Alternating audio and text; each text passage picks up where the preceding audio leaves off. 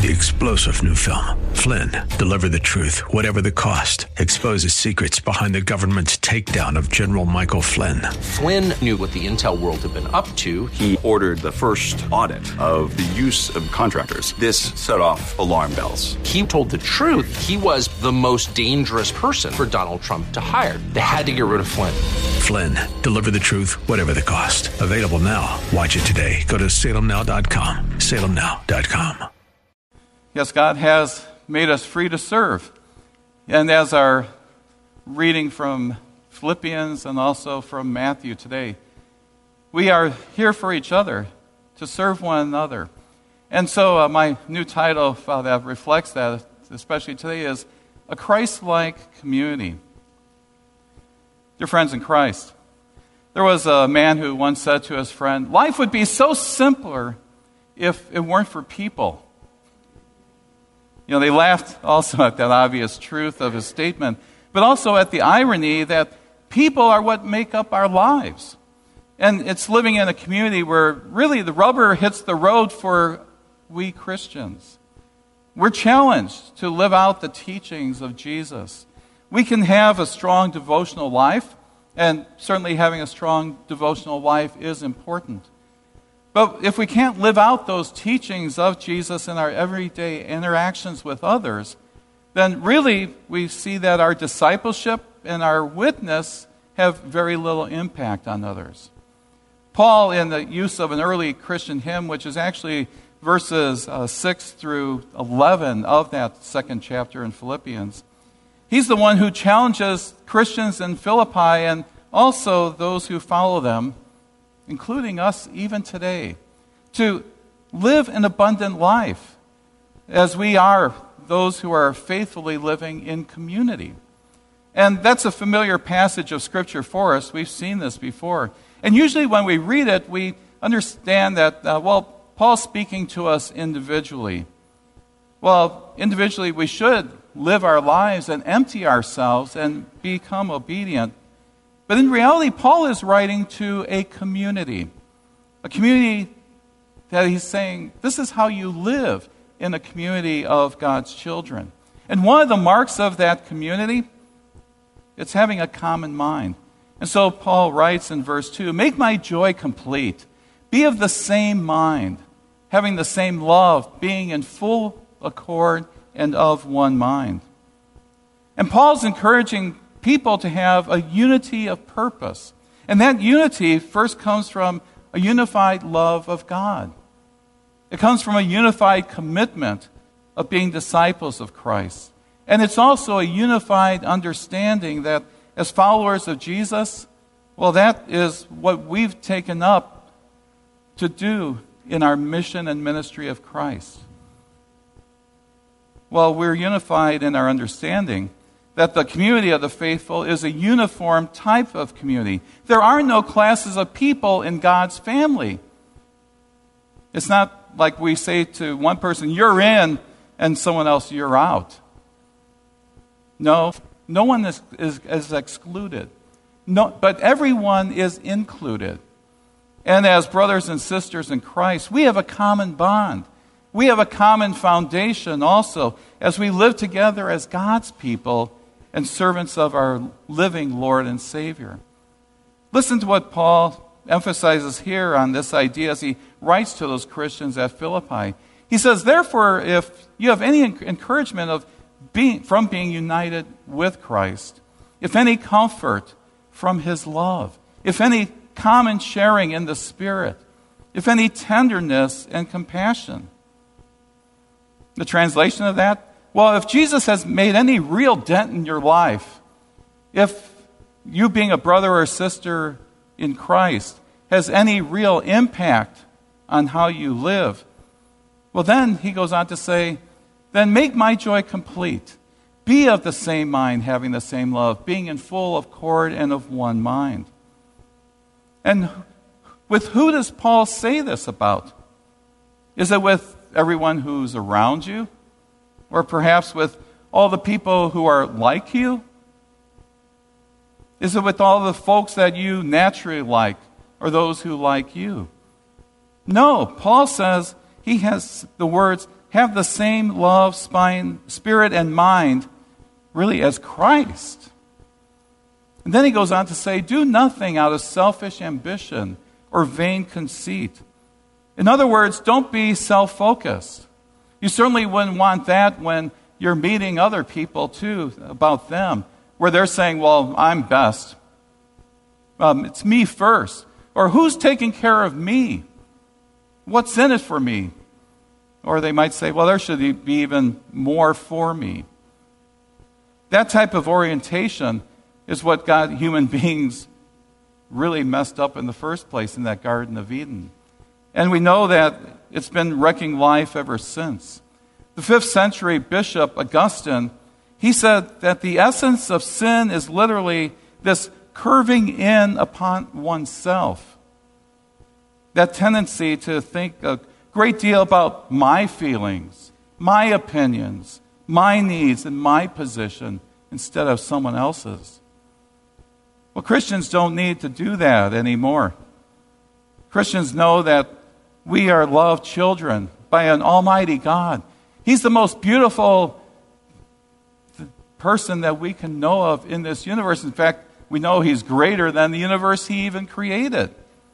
And he has proclaimed to us that we are so loved by him that he would send Jesus to suffer and die for us.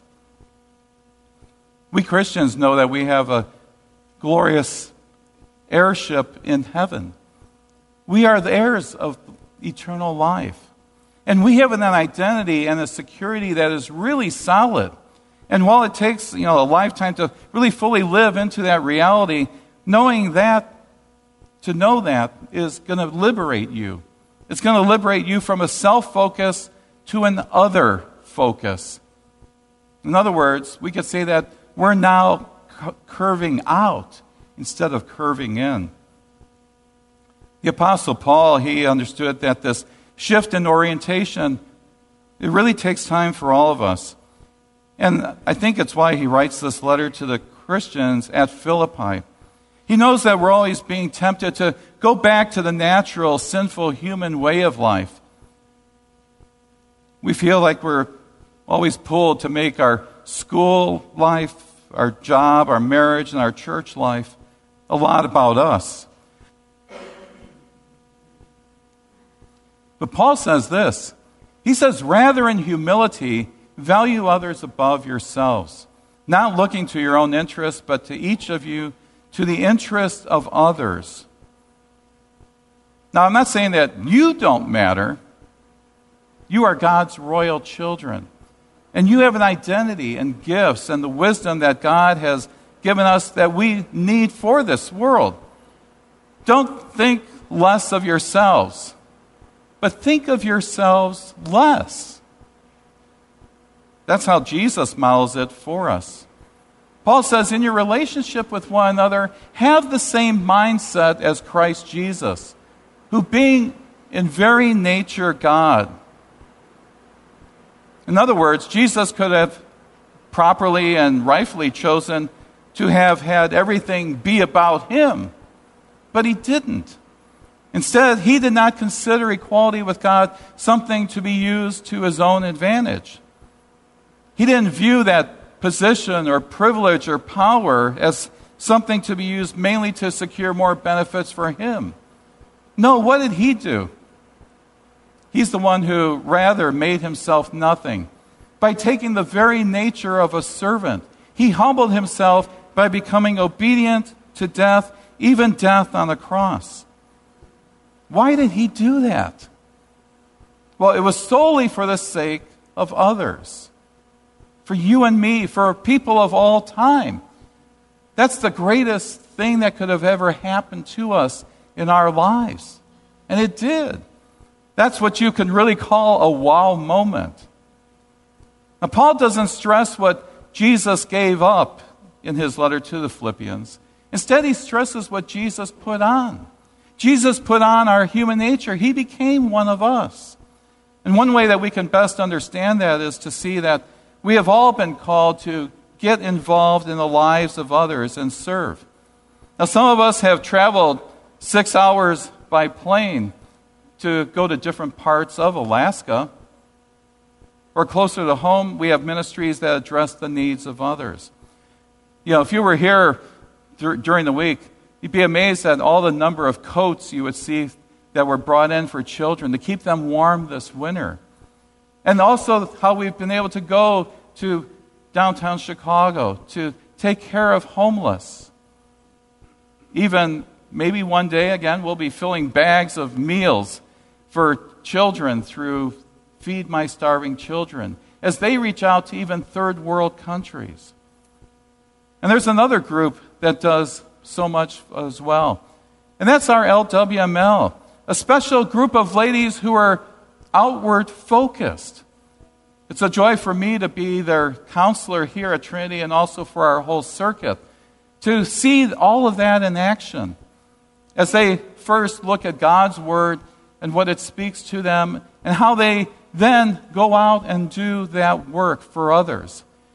LWML doesn't make things for themselves.